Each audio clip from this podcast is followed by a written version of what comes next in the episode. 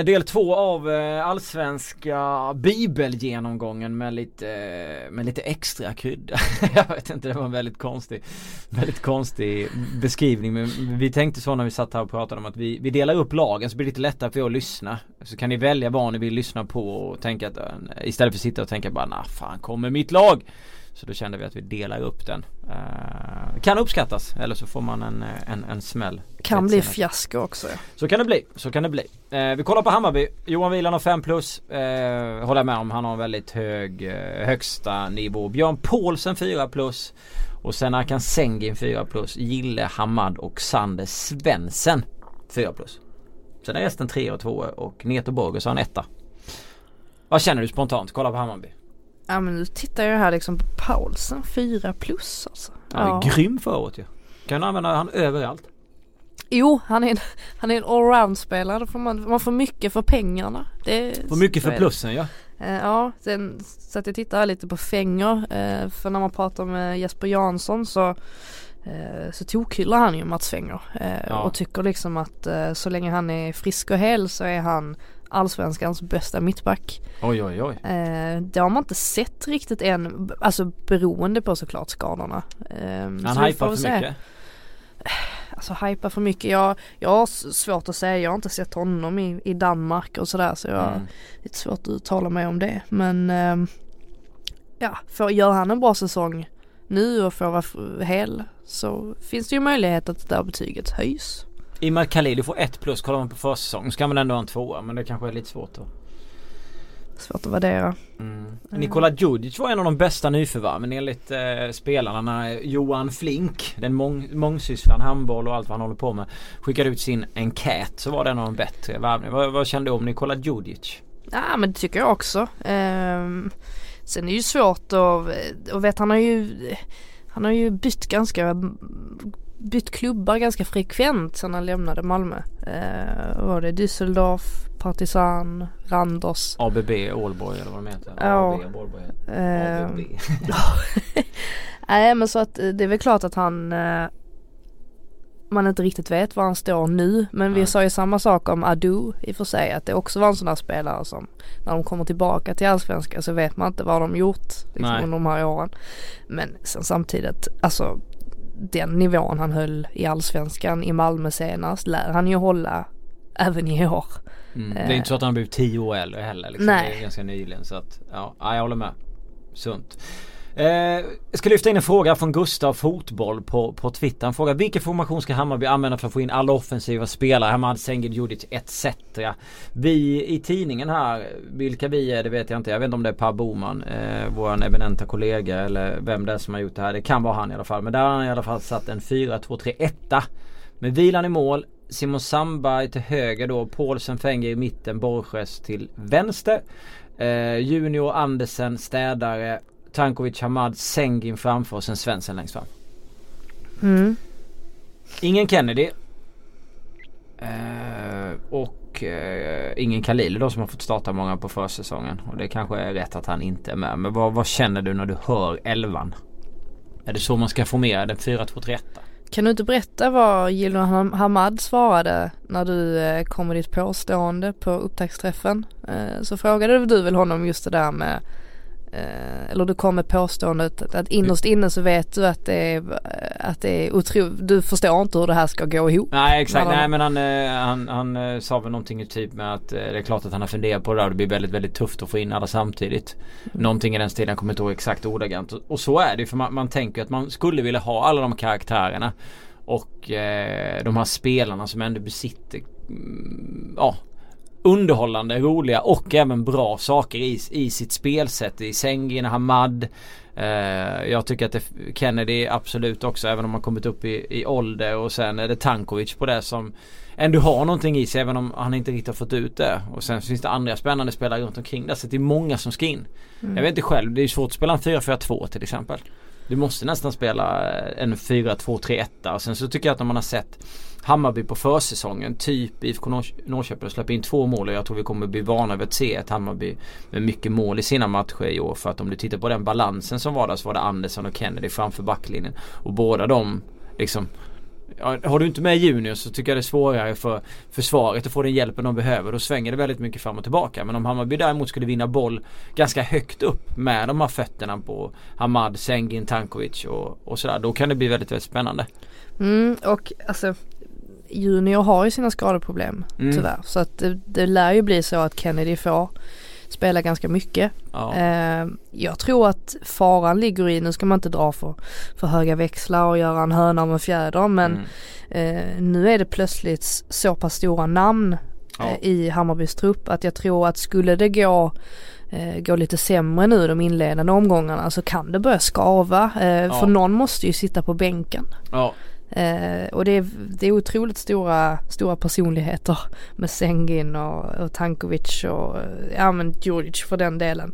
Eh, så att nej, jag tror att det blir ett jobb också för Billborn att hålla de här nöjda. Eh. Man behöver ju någon som städar där känner jag. Jag tycker att det, de blir så blotta, alltså, de blir så utsatta deras backlinje när, när, när, väl lag, när väl lag spelar fotboll. Eh, så det gäller att Juno. Sen funderar man om man kan sätta upp någon av, någon av mittbackarna där också precis framför. Eh, och spela en ja, annan typ av uppställning. Det, det, är svårt att säga tycker jag. Men om du hade valt, vad hade du spelat? Hade du spelat 4-2-3-1 med, med Tankovic, Hamad, Sengin bakom Svensson? Eller hade du valt Judith för att få lite annorlunda eller lite annan tyngd? Ja, jag, tycker, jag tycker ju det jag gillar ju Djurdjic liksom som ja. spelare. Eh, så jag hade nog försökt passa in honom i en startelva. Mm. Så blir det ju det här laget blir ju framtungt oavsett vad. För mm. att man har ju mycket bättre spelare offensivt än defensivt. Ja. Eh, och det lär väl bli deras största problem också att de måste hålla tätt bakåt. Mm. Eh, annars tar man inte många trepoängar i allsvenskan. Nej. Det kommer svänga om Bayern om vi har ett för den eh, har dykt upp för ja. BK Häcken inledde väl den här försäsongen med knappt släppa in ett mål. Jag såg dem i Dubai. De är så trevliga ut där. De har ett trevligt lag. De har en del, en del eh, spelare som har visat eh, att de kan lägga boll tidigare. Och så är det några på, på utveckling och, och, och sådär. Och några med lite fetare CV. Så det här laget känns jättebra. Och, eh, jag har tippat dem som fyra. Den som har tippat dem som bäst i år är Simon Bank på en tredje plats. Petra Thorén är negativ med 9 och du har lagt dem som sexa. Jag tyckte inte att jag var speciellt negativ när jag Nej. tippade dem men jämfört med det här så, så ja. blev det ju så. Peter Abrahamsson från 4 plus, Ojala får 4, Lindgren får 4, Friberg 4, Nasir Mohammed 4, Paulinho en 4 och Kamara en 3. Spontant känner jag att Paulinho ska ha en 3 och Kamara ska ha en 4. Sen har de fått in El Kabir och det är 4 slash femma på honom nästan. Eh, nu är inte Kabir med här men jag vet inte om du håller med mig där att Paulinus fyra är för hög. Om man jämför med, med Crespos kvalitet. Eh, jag tycker väl eh, att Crespo eh, tyckte han tappade lite efter sin eh, hopparknä var det väl han drabbades av eh, förra året. Ehm, och jag, inte med mig då. Vad sa du? Jag håller inte med mig då. Men jag tycker det nog att, jag tycker nog att Paulin, Paulinho kan, kan få behålla sin, sin fyra faktiskt. Tror däremot en spelare som man kanske, om han nu är kvar i Allsvenskan, som man kanske höjer till nästa år är en sån som Iran Dust. Eh, som har sett eh, oerhört bra ut. Eh, inte minst i eh, kvartsfinalen mot Djurgården i Svenska ja. cupen. Absolut.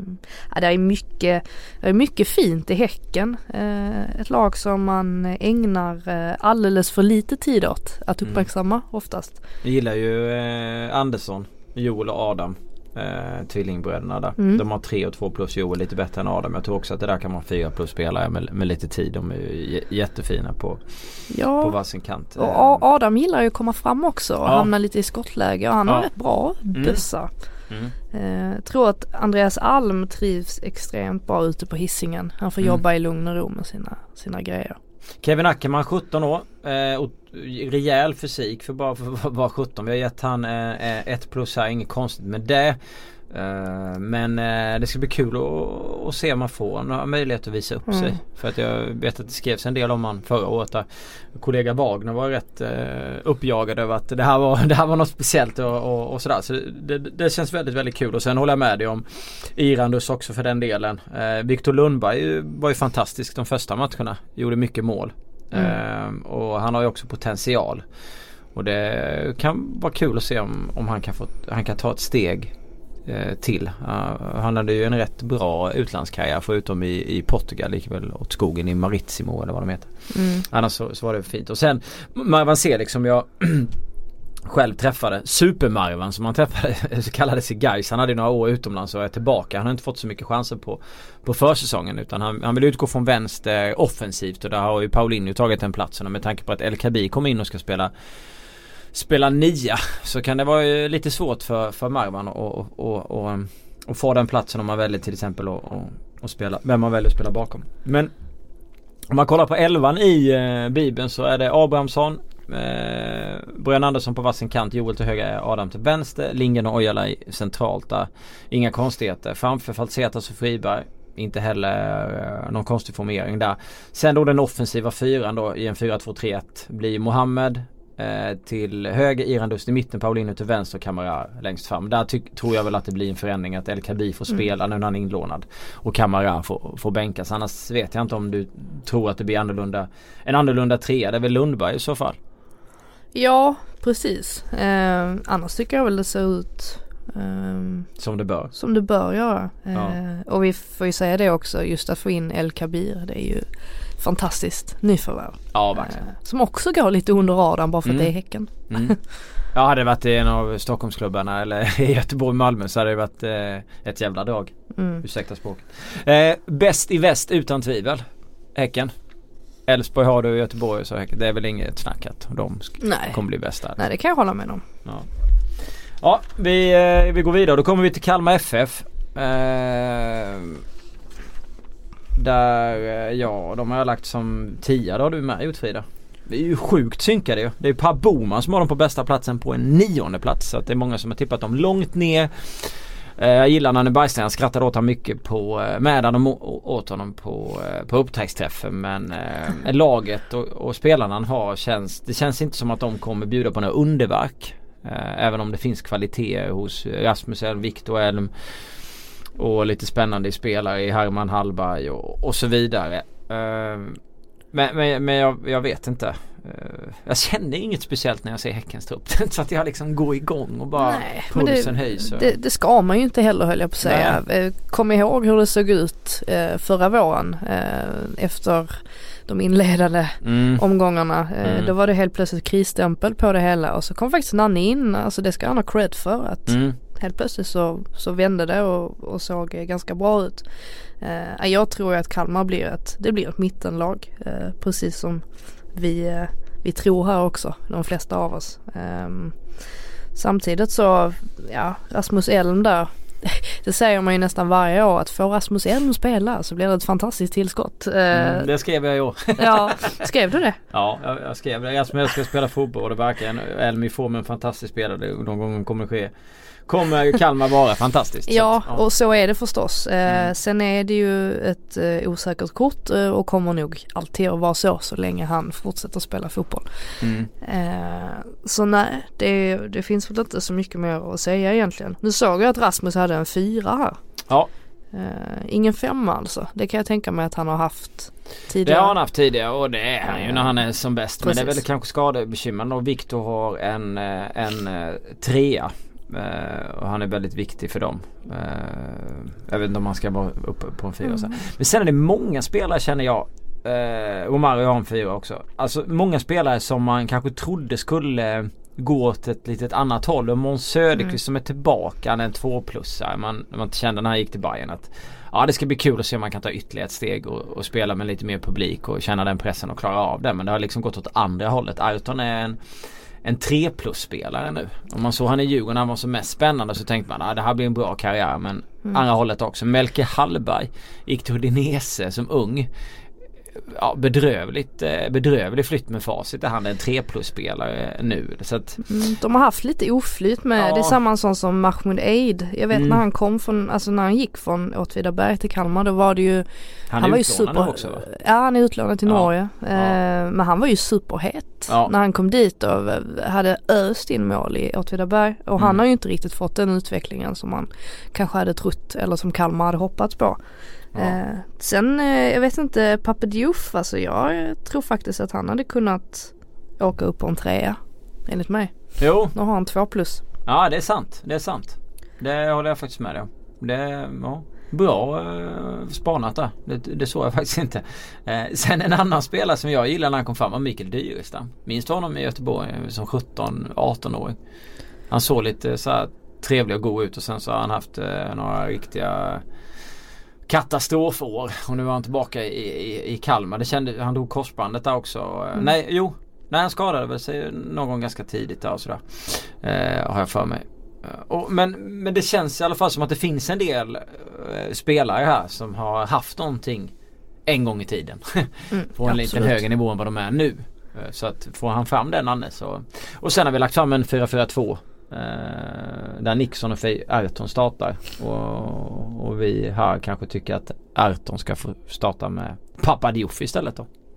Ja vi får se, det ska bli spännande här med Nixon. Han är ju trots allt ny. Mm. Eh, man vet ju aldrig med de här brassarna. Det kan gå lite hur som helst. Mm. Eh, kan vara en fullträff men det kan också gå käpprätt åt skogen.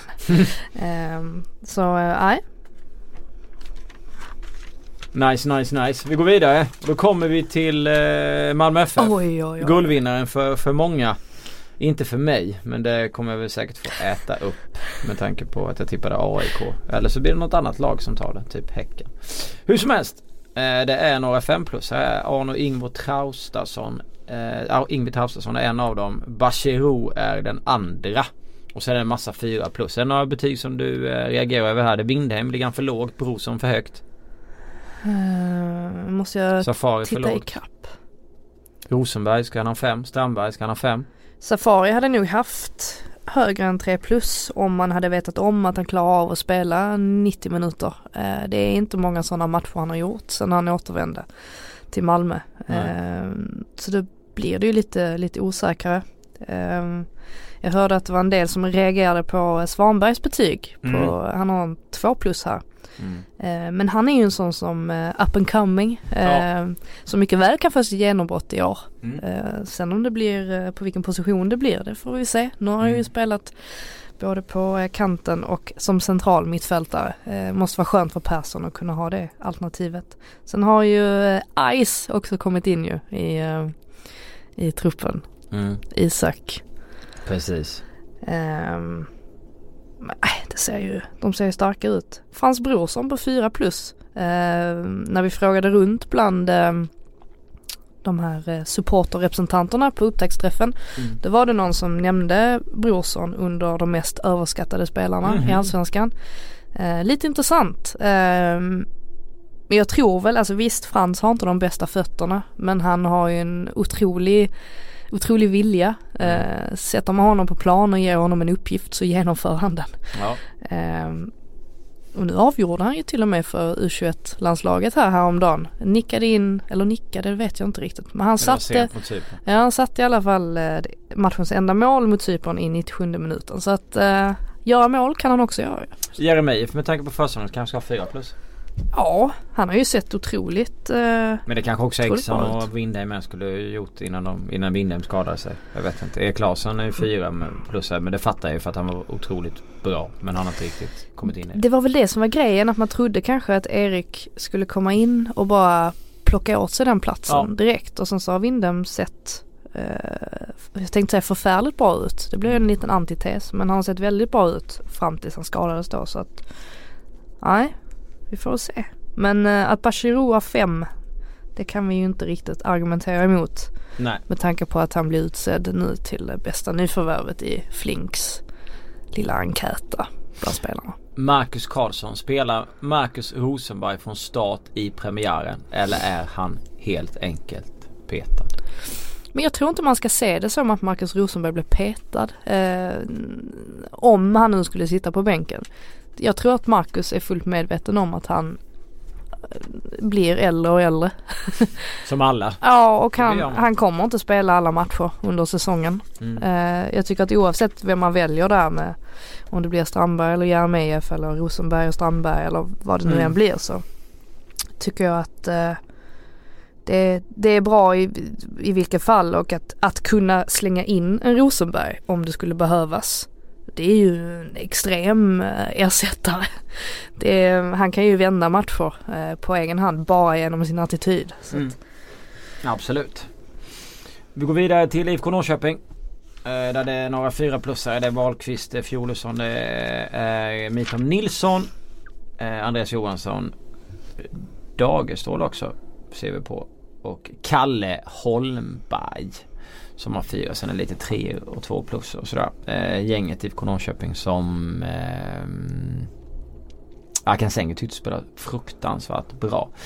Alexander Jakobsen har ju liksom fått fart och Simon Tan ska spela där i år också. Båda de är tre plus. Jag tror att vi om de blir kvar där ett tag så skulle det kunna vara fyra plus när vi, när vi sparkar igång nästa säsong. Jag tror de kan växa upp på det. Även, även Jordan Larsson och, och eventuellt DMK.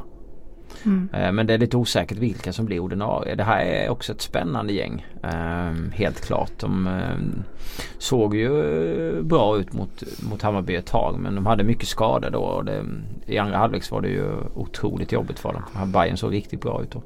Men det ja, jag skrev mer motiverat att det är ett lag som hänger mellan plats 3 och 8. Sen valde jag att lägga dem på en sjätte plats. Men när man tittar på betygen så vet jag inte om, om, om det är någon som jag tycker borde ha ett högre eller lägre betyg.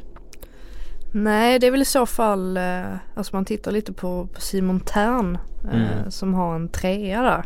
Mm. Eh, och visst, det gick ju inte jättebra i AIK förra säsongen men det berodde ju mycket på att han inte fick chansen riktigt. Men är du tillräckligt bra så får du det? Eh, Eller? Ja, är det så när man har Rickard Norling som tränare? Det är... ah, alltså han, 3 eh, plus är samma betyg som Amina Fane hade, har nu i den här bibeln. Och båda de eh, var ju två spelare som inte riktigt eh, fick ut det de ville i, i AIK förra året och nu och, ja, har vissa högre. Så jag, kan, jag kan väl köpa, jag, jag, kan köpa hur du tänker. Men jag fattar också de som har satt en trea. Så det, ja, det kanske är han då i så fall. Eh, men jag tycker ändå, ja, trean mm. funkar. Det ska bli intressant nu med uh, Linus Wahlqvist också som mm. det känns som att han har ryktats bort från Norrköping mm. i typ tre år. Mm. Uh, får vi se om det händer nu kanske i sommar möjligtvis. Uh, ja. Men annars är det ju kul med sportsliga satsningar. Uh, Ian Smith känns ju också spännande. Jag tror att han kan passa väldigt bra in i det här Norrköping. Om man ser till hans styrkor. Eh, han, alltså, hans styrkor sitter framförallt i offensiven. Mm. Eh, jag tror det kan eh, smälta bra in i IFK Norrköping. Jag gillar verkligen Tarn, Jakobsen, DMK, Holmberg, Jordan. Framåt Simon Skrabb är ett alternativ också sådär. Det, det, det känns bra eh, på något sätt med dem. Ja det är mycket, mycket att ta av och sen mm. så liksom Holm, ja precis Holmberg där som man får inte glömma bort han vann ju skytteligan mm. eh, delad. Eh. Jensa är ju en lugn eh, tränare så att det där, det där kan nog bli trevligt. Så går vi till IK Sirius. Jag tror inte de får det riktigt lika trevligt med sin 4-3-3 i år. Eh, de hade ju en jobbig, jobbig period där, eh, förra året med många förluster på raken. Vi har inte en enda 4 plus spelare. Den jag då skulle vilja ge fyra här. Det är? Det vet ju du. Det är, är det Omar Edari? det är Omar Edari. Han, eh, han får en fyra av mig eh, här. Eh, han är rolig också. Han, han, han fotade faktiskt bibeln och hörde av sig till mig och, och frågade om det var tryckfel här. För att han tyckte att han också skulle ha ett högre betyg. Och jag, jag tycker att jag ser det hos honom att han är en 4 plus-spelare. Sen kan jag, kan jag ha fel för att jag tycker att då måste han under den här säsongen visa det hela säsongen.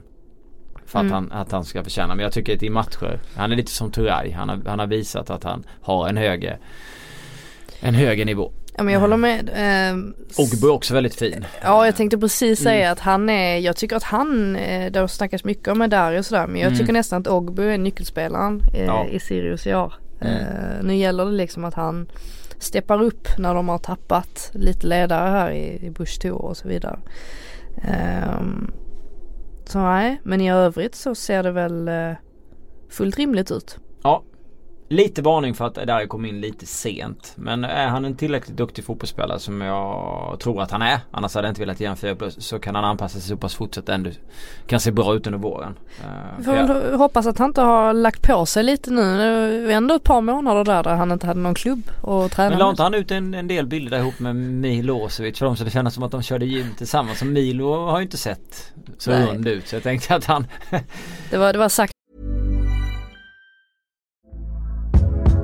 Hey there, it's Michelle Norris. I'm host of a podcast called Your Mama's Kitchen. When I travel, I'm usually looking for a way to find a taste of home when I'm not at home. And one of the things I love to do when I am at home is entertain. And Airbnb allows me to do that. When I was in California recently, I rented a house that had a great kitchen. And when we were sitting around the table, we we're all thinking, we're in someone else's house. Someone could be in all of our homes as well.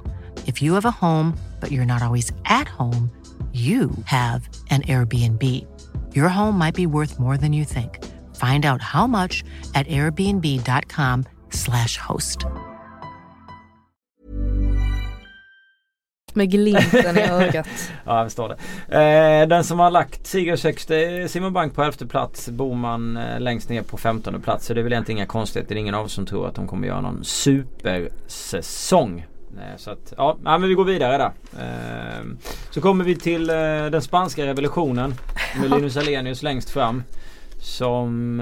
han blev ju förbannad väldigt... på upptäcktsträffen. Ja, ja men det känns som att han mår väldigt bra också säger han. Han har hittat hem där på allvar i, i, i Sundsvall och, och sådär. Men han blev också förbannad över att de la eller de, vi journalister. Jag kommer inte ihåg om jag tippade andra sidan men la dem sist. Det gillar han inte och de hade skapat den här WhatsApp-gruppen med knivar och batonger och sådär. Bilder av emojis då från spanjorerna där. Eh, mm.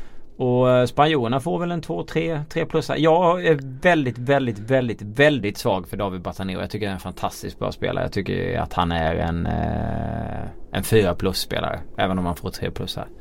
Um, ja. Mm. Jag tänker lite på Chidi Omeje. Eh, jag tyckte att hans högsta nivå i AFC förra året var, mm. var mycket, mycket bra. Mm. Så det ska bli spännande att se honom nu i, om man kan fortsätta på den inslagna vägen. I mångt och mycket så handlar det ju för många spelare om att undvika de här lägsta nivåerna mm. som vissa av dem har. Jag tycker att det är mycket potential i, i just honom. Tommy Naurin, ska inte han vara en 3 plus eller? Ja, sen har han ju, dras ju med de här skadorna jämt. Alltså det är, Sen är det klart att man ska inte bli straffad för att man är skadad men då blir det ju per automatik att man inte ser dem lika ofta ju. Så att, eh, men det är möjligt att han skulle vara en trea. Han är en stabil målvakt om inte annat. Ja han höll 8-0 Ja det kanske är lite hårt ändå att han har samma betyg som eh, Eskelinen. Liksom. Mm, det tycker jag. Mm. Så bu åt dem som satte tvåan på, eh, på honom. Nej men eh, upp med Naurin och upp med Batanero. Men det kanske är hårt att sätta Batanero en fyra. Det är samma betyg som en sån spelare som Bahoui som kommer in som ett, som ett, som ett proffs. Så vi kanske, den stora massan kanske måste se Bataneros briljans ett år till för att kunna lägga han på en 4 plus. Mm. Du tycker att jag kanske är för svag för honom? Eh, nej men du snöar in dig lite på vissa spelare men så är man, alltså, det gör man ju själv också. Så. Ja, du köper det. Ja. Ja, eh, vi går vidare till Trelleborgs FF. Eh, och där har jag inte så mycket att säga utan det får du. Eh, nej men eh, om man ska köra på här så är det ju en trea på på Alexander Blomqvist och en trea på Lasse Nilsen och sen mm. är det mycket tvåor och någon etta och sådär. Jo, håller med. Eh, ja men det är som sagt det är svårt och eh, svårt att veta också vilka spelare som klarar av det här nu att ta sig, alltså gå upp i allsvenskan ett snäpp mm. högre kvalitetsmässigt. Alltså Dennis Ymmet är ju en sån som eh, gjorde succé får man ju ändå säga i superettan förra året. I ja. Gävle dock. Ja. Eh, jag tror han har potential att eh, göra ganska mycket poäng mm. i år. Eh, mm. Om man liksom hittar rätt. Eh, kan potentiellt bli en ny Islamovic om man säger så. Mm. Sen Lasse Nilsson har jag höga förhoppningar på. Just ja. på grund av hans bakgrund. Det är inte baserat på någonting annat. Eh, att köpa loss en spelare från Lech Poznan det säger ändå en del. Alltså då, då blir det automatiskt en del eh, en del tryck på hans axlar och han gjorde ju mål nu eh, häromdagen också så att eh, mm. han är bra på det också. Föga förvånande, du är den som har lagt Trelleborg högst i tipset, 12 va? Jag är inte, nej precis, jag är inte jätteförvånad över det. Men eh, jag ska säga det också att Du är den som har bäst koll, det är därför. Ja men vet du vad att jag, jag, tittar man på många av tipsen från journalister så märker man att de som hänger där nere eh, nära Trelleborg ofta är där. De, vi har tippat dem eh, högst. Och jag tror det är för att det är någon sorts harmoni nu i Trelleborg. Vi pratar om BP det här med att de försöker göra någonting nytt, göra någonting annat. Trelleborg försöker inte det de, de är sig själva. Eh, de, klubben mår väldigt, väldigt bra. Eh, de vet om att det kommer att bli en kamp och mm. hänga kvar. Men de är beredda att ta den fighten. Just därför tror jag faktiskt att de kommer att lyckas med det också. Eh, de försöker inte konstla till det med en massa spanska värvningar och så vidare. De, de kör på med sitt och ekonomin ser stabil ut. Det är kompetent folk som jobbar, sitter i styrelser och jobbar kring klubben. Så att ehm, nej, jag, jag tror att folk kommer få äta upp det där. Att de har tippat Trelleborg i botten. Sebastian Olsson eh, får 5 plus för sin mustasch av mig. Den är helt fantastisk. Han är legendariskt snygg alltså. Älskar den. eh, vi går vidare till ÖSK. Eh, ett berg tycker jag i många år. Eh, härliga att se ibland och sen så kan man sitta lite och fundera på vad de håller på med emellanåt också. Eh, mm. Så har det i alla fall varit under många år. Där har Johan Mårtensson 4 plus, Nahib Besara 4 plus. Sen är det många treor i det där gänget. Viktor Sköld har en tvåa, Michael Omo har en tvåa. Eh, jag hade satt ett högre betyg på Omo än vad jag hade gjort på Viktor Sköld. Jag tycker inte att han har, nej jag vet inte. Han har verkligen inte imponerat på mig som fotbollsspelare. Jag tycker att han har för högt betyg sett till vad Michael Omo har. Ja det kan jag, det kan jag faktiskt hålla med om. Eh, borde, han borde vara, Omo borde vara högre. Eller Sköld borde vara en etta men det kanske är lite väl tufft. Eh, ja, jag vet inte. Mm. Filip Rogic ju... tycker jag varit, eh, han är oerhört nyttig för dem. Jag tycker han har varit bra där. Ja, verkligen. Eh, kom ju ändå från, eh, från AFC som, eh, som lagkapten. Alltså det är inte ofta man ser en lagkapten som, som byter klubb på det sättet. Men Nej. det har ju blivit en fullträff för honom ja, verkligen. i Örebro. Eh, Igbon Anike gjorde ju en sens, alltså strålande vår. Mm. Skulle man väl säga fram tills den här armbågen på Ludvig mm. Öhman. Men det kan man ju förstå med för han blev väldigt ja, ja, och ja. efter det så var det som att han, eh, alltså han kämpade lite mer på hösten. Eh, mm. Såg inte lika eh, klockan ut. Annars tror jag att han hade stått på en 4 plus faktiskt. Om han, han, är ju en, han är ju en 4 plus sladd, eller nästan en 5 plus för Örebros ja. offensiv verkligen. Det han var man... extremt bra mot uh, borta mot Malmö FF. Ja han var grym då. Mm. han var riktigt bra. Så att, men Garcic är också en väldigt viktig spelare för, för Örebro. Men, ja verkligen. Ja, Besara, Garcic, Kennedy, Rogic. Mårtensson då givetvis. Mm. Det, nu blir det många. Och möjligen en Deni Avdic då kanske. Ja, verkligen. Men eh, frågan är om Örebro kan väcka honom till liv. Jag tror nästan det. Eh, jag ja. känner inombords att det finns någonting kvar i den kroppen. Han har ändå, vis, ändå varit utomlands, hade en landslagskarriär. Och, eller nej vad säger jag, en utlandskarriär. Och, och eh, vann skytteligan en gång i tiden. Så någonting finns det ju. Jag tycker man får ett, eh, får ett bra intryck av Axel Kjell också. Eh, mm. Och fick det redan, eh, redan mot slutet av förra säsongen där. Att han liksom, det kan inte vara lätt heller att komma in och så ska man ersätta Alexander Axén som är en sån extremt stor personlighet och tar väldigt mycket plats. Och nu har han fått eh, känna in sig här under hösten och han kommer mm. att fortsätta på inslagen, eh, inslagen väg. Sen tror jag väl förhoppningsvis att de kanske kan lyfta upp några av de lite yngre spelarna. För de har ett par sådana i, mm. i, i, i, klubben som ja, men spelar i, i U-landslag och så vidare. Vi avslutar med dröm, eh, överraskningen i svensk fotboll de senaste åren får man ju ändå kalla dem. Eh, ja de är väl det fortfarande. Med en ordförande som aldrig kan vara tyst. Alltid måste ha sista ordet. Vi pratar ju om Östersunds FK med Daniel Kindberg där och sen den briljanta Graham Potter. Som har lovordats med rätta. Inget snack om saken. De har två 5 plus spelare och det går inte att argumentera mot det. Det är Ken Sema och Saman Ghoddos. Eh, det är inget snack. Sen har vi fyra på Sotte och Tom Pettersson, Teki, Nori, Edwards också. Ja vad säger du? Det är en grej som gör mig lite upprörd faktiskt. Jaha. Nu kommer en rubrik här. Ta, ta eh, nej men jag, jag tycker det är lite orättvist att Aiesh bara har 3 plus. Eh, om man ser till vad Broa mm. har eh, mm. och Teki har. Mm. Eh, jag tycker att Aiesh eh, Alltså vissa matcher så har han varit eh, sensationellt bra, särskilt mm. i Europaspelet. Eh, nu eh, bortamatchen mot Arsenal eh, kunde han bara spela en halv, halvlek för han var ju skadad, eller problem med skada. Mm. Eh, men i halvtid där, eh, de brittiska journalisterna de kom ju fram och frågade liksom vem är han den här lille killen mm. liksom, som, som bara springer runt eller som bara, mm. bara runda liksom. Mm. Eh, Holdings och Chambers. Mm. Jag tror ju att han får sitt genombrott i år. Definitivt, jag har höga förhoppningar på honom. Det är liksom han som blir, blir nästa. Nu har Sema och Ghoddos, de har ju fått väldigt mycket Ja. eh, av rampljuset. Jag tror att det är hans, det är hans tur. Det är många som har sprungit, upp, äh, sprungit om Hopcut. För Hopcut kändes Mm. ju som den ändå när du vet de hade den här superettan säsongen. Kändes som ah det blir han och sen så är det många som har sprungit om och sen jag Jag vet inte om jag äh, går för långt här men jag kan väl tycka att Sotte eventuellt skulle ha 5 plus.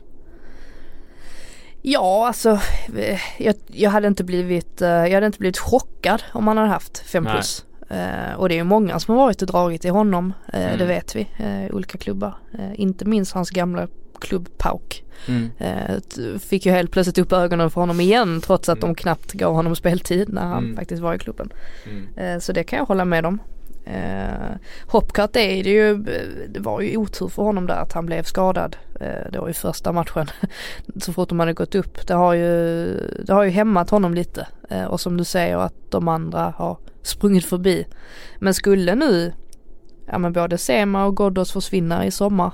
Ja. Då öppnar det ändå upp sig helt plötsligt eh, i truppen. Mm. Så att vi får väl se vad som händer. Vi har gått igenom lite frågor här. Eh, vi skulle prata lite Blåvitt, Engvall och Sengin och, och, och så vidare. Hammarby. Vi har gått igenom alla betygen och vi känner väl att det är dags att eh, runda av för eh, den här gången. Men Marcus Enberg har ändå en fråga som jag vill. Vilken nota kommer att bli för stor för de lager som tycks satsa rejält nu? Eller alla, han, alltså alla handlar med sunt förnuft. Om, om du förstår frågan. Vad, vad, vad känner, är det AIK som får betala den högsta noten? För att det känns väl lite som att om de inte vinner med alla de här värvningarna så ja. Ja sen samtidigt så har ju AIK, man får inte glömma bort att de fick väldigt mycket pengar för Isak. Eh, Mm. Så att rent eh, ekonomiskt så lär det ju inte vara något problem för dem. Man får ju Nej. se på det på det sättet också. Eh, Norrköping är väl lite samma sak där. Att de har ju ändå också gjort en rejäl sportslig satsning. Men det är ju för att de såld, har sålt spelare. Eliasson bland annat. Det var ju Mm. säkert en bra peng man fick in där. Ja verkligen. Ehm, därför tycker jag ju att det alltid är märkligt när GIF Sundsvall värvar in spelare för man undrar lite var de pengarna kommer Det var ifrån. ju tomt i kassan med. Det var ju tomt i kassan ja. Ehm, Så märkligt. så att det är väl kanske snarare en sån klubb som eh, tar extra mycket stryk om man till exempel skulle åka ur för det är Ja. ändå, alltså rent pengamässigt eh, så är ju det ganska rejält tapp. Ehm, sen ja, Hammarby, ja. Alltså renoveringar och annat i sommar kommer ju bli eh, oerhört, eh, oerhört spännande. Mm. Om, om Östersund säljer sina guldklimpar och hur bra har det gått för Nabbe när vi har kommit fram till att hans lån börjar liksom rinna ut och hur kul tycker Yasin det är om han spelar eller inte spelar och ja sådär så att det, finns ju många spelare i många klubbar. Jag- lån är fram dit, Kabis lån är fram dit, var vi med? Sen, eh, sen om man tittar på Hammarby eh, tidigare tycker jag ändå de har, de har ändå gjort sig av med spelare och sen så har de plockat in nya, alltså på ett ganska hälsosamt sätt. Nu har de ju tagit in väldigt Mm. många istället. Så nu gäller det ju att det fungerar. Ja för dem kan det också bli väldigt väldigt dyrt. det. Ja, eh, så att eh, de har ju väldigt mycket press på sig. Eh, såklart mycket på grund av att de är just Hammarby. Men om man ställer då de här klubbarna alltså i Hammarby blir det väl Jesper Jansson som tar smällen. I Djurgården blir det Ja. Bosse som tar smällen. Men i AIK blir det både Björn och Rickard som tar smällen. Är det inte lite så att det är mer utstuderat när man sitter och pratar med Öskan så? Ja det är Bosses. Det är han som bestämmer och, Ja. och det är Jesper som bestämmer där. Men AIK känns det väl lite mer som att det är 50-50 eller? I AIK hade jag nog sagt att Rickard är den som kommer få Ja, du- ja, mest till skit. och med, ja. Eh, framförallt tror jag på grund av det här 352 systemet som han eh, håller fast vid Mm. ja, nu. det. Skulle det vara så att han eh, absolut inte ändrar på sig och det kanske går eh, jättedåligt Mm. Ja. eh, under våren. Då tror inte jag det är någon omöjlighet att han ryker. Eh, där står Björn starkt. Ja. Eh, ja, nu säger jag, säger jag absolut inte att jag tror att det blir så. Men det skulle tror att kunna bli så ja. det inte... Ja. Eh, I Hammarby däremot så är ju Billborn, eh, han kan ju inte ha den här pressen på sig med tanke på hur tränarrekryteringen gick till som den gjorde.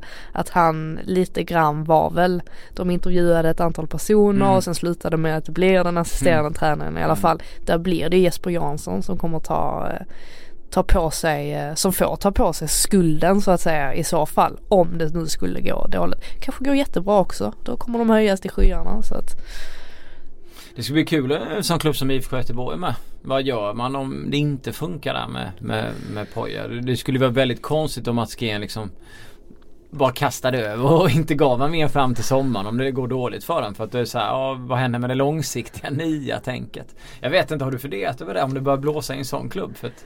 Sen samtidigt tror jag att eh, IFK Göteborg, att de ändå har lyckats överta, övertyga supportrarna nu om att de faktiskt börjar om på noll. Mm. Att det ändå finns ett visst tålamod Mm. som jag tror absolut inte finns i AIK Nej, eh, och inte Nej, det heller kan i man- Hammarby. Nej, man ju dem. Uh, IFK Göteborg, de har ändå, det får man ändå ge dem att de har lyckats sälja in det till Det är sina så Sebastian anhängare. Eriksson är att la, ledarna, spelarna och fansen är överens om att nu börjar vi om. Och Mm. då har folk Och det kan, det, jag tror verkligen att det kommer underlätta för dem. Ja, lite arbetsro Ja, uh, för Poja också. ja verkligen. Ja men vad, eh, vad härligt. Eh, vi, eh, vi har ju en... Eh, men- om vi, vi avslutar med att titta lite på den, eh, på den, eh, den allsvenska omgången. Vad har du för, för feelings? Det som sticker ut, det som man inte räknar med. Jag tror ju någonstans att Dalkurd kan skrämma AIK lite. Jag tror att Hammarby kommer se jättebra ut mot Sirius. Jag vet inte, jag har bara fått en feeling så här. Sen så har jag inte funderat så mycket över hur det kommer gå med, mot Östersund och, och Östersund, Djurgården eller sådär men det är, väl den, det är väl den känslan jag har inför premiäromgången. Eller de känslorna. Ja, eh, det ska bli spännande att se om AIK nu kan med tanke på, jag var ju på genrepet mot Helsingborg. Det var ju Mm. Det var ju liksom begravningsstämning i luften i princip. Eh, d- d- 1500 var det? Där. Ja, det, det var eh, det, det kändes liksom otroligt mörkt bara Mm. att sitta där. Mm. Ehm, och det kändes, det kändes inget bra alls och det märkte man på Rickard också efteråt att här det här var ju inget bra överhuvudtaget. Det, det går inte att säga någonting annat. Han brukar ju ändå prata runt grejer men den här gången var det liksom bara att nej, det här, det här var inte bra alls. Mm, det ska bli intressant att se om AIK kan vända det här nu till Ja. någonting positivt eh, Mm. och verkligen eh, vara extremt revanschsugna Mm. i premiären. Mm. Eller om det fortsätter se likadant ut. För vi vet ju hur det såg ut förra våren. Att det var, de hade lite jobbigt sista tredjedelen och det är väl det man, det intrycket man har fått de här senaste matcherna också. Att Mm. just den här sista tredje, tredjedelen inte fungerar. Nej. Och sen Trelleborg, Göteborg, hur funkar Poja mot nia? Till, alltså Ja. TFF upp och sen har du Häcken Och du vet Kalmar spela på, man- det kan jag ju meddela också. Jag fick en väderprognos av min pappa i morse. Eh, Ja. Typ två meter snö. I Trelleborg, det kan jag säga, det händer inte ofta. Ehm, så Vångavallens gräs lär inte bli speciellt enkelt att spela kortpassningsfotboll på. Ehm, så ja, det blir nog en- en del att bita i för, Mm. för Blåvitt. En lite längre del än del 1 var del 2. Men eh, vi tackar för oss eh, nu den här gången och så är vi tillbaka Jag antar att vi är tillbaka efter första omgången ni spelar va? Vi har Ja. lite svårt att klämma in ännu en podd Om det inte händer något väldigt speciellt Jag ber om ursäkt för att jag snörvlar också. Jag är väldigt, väldigt förkyld. Ja det får folk ha överseende Tack för att ni har lyssnat, ha det så bra, glad påsk, hej hej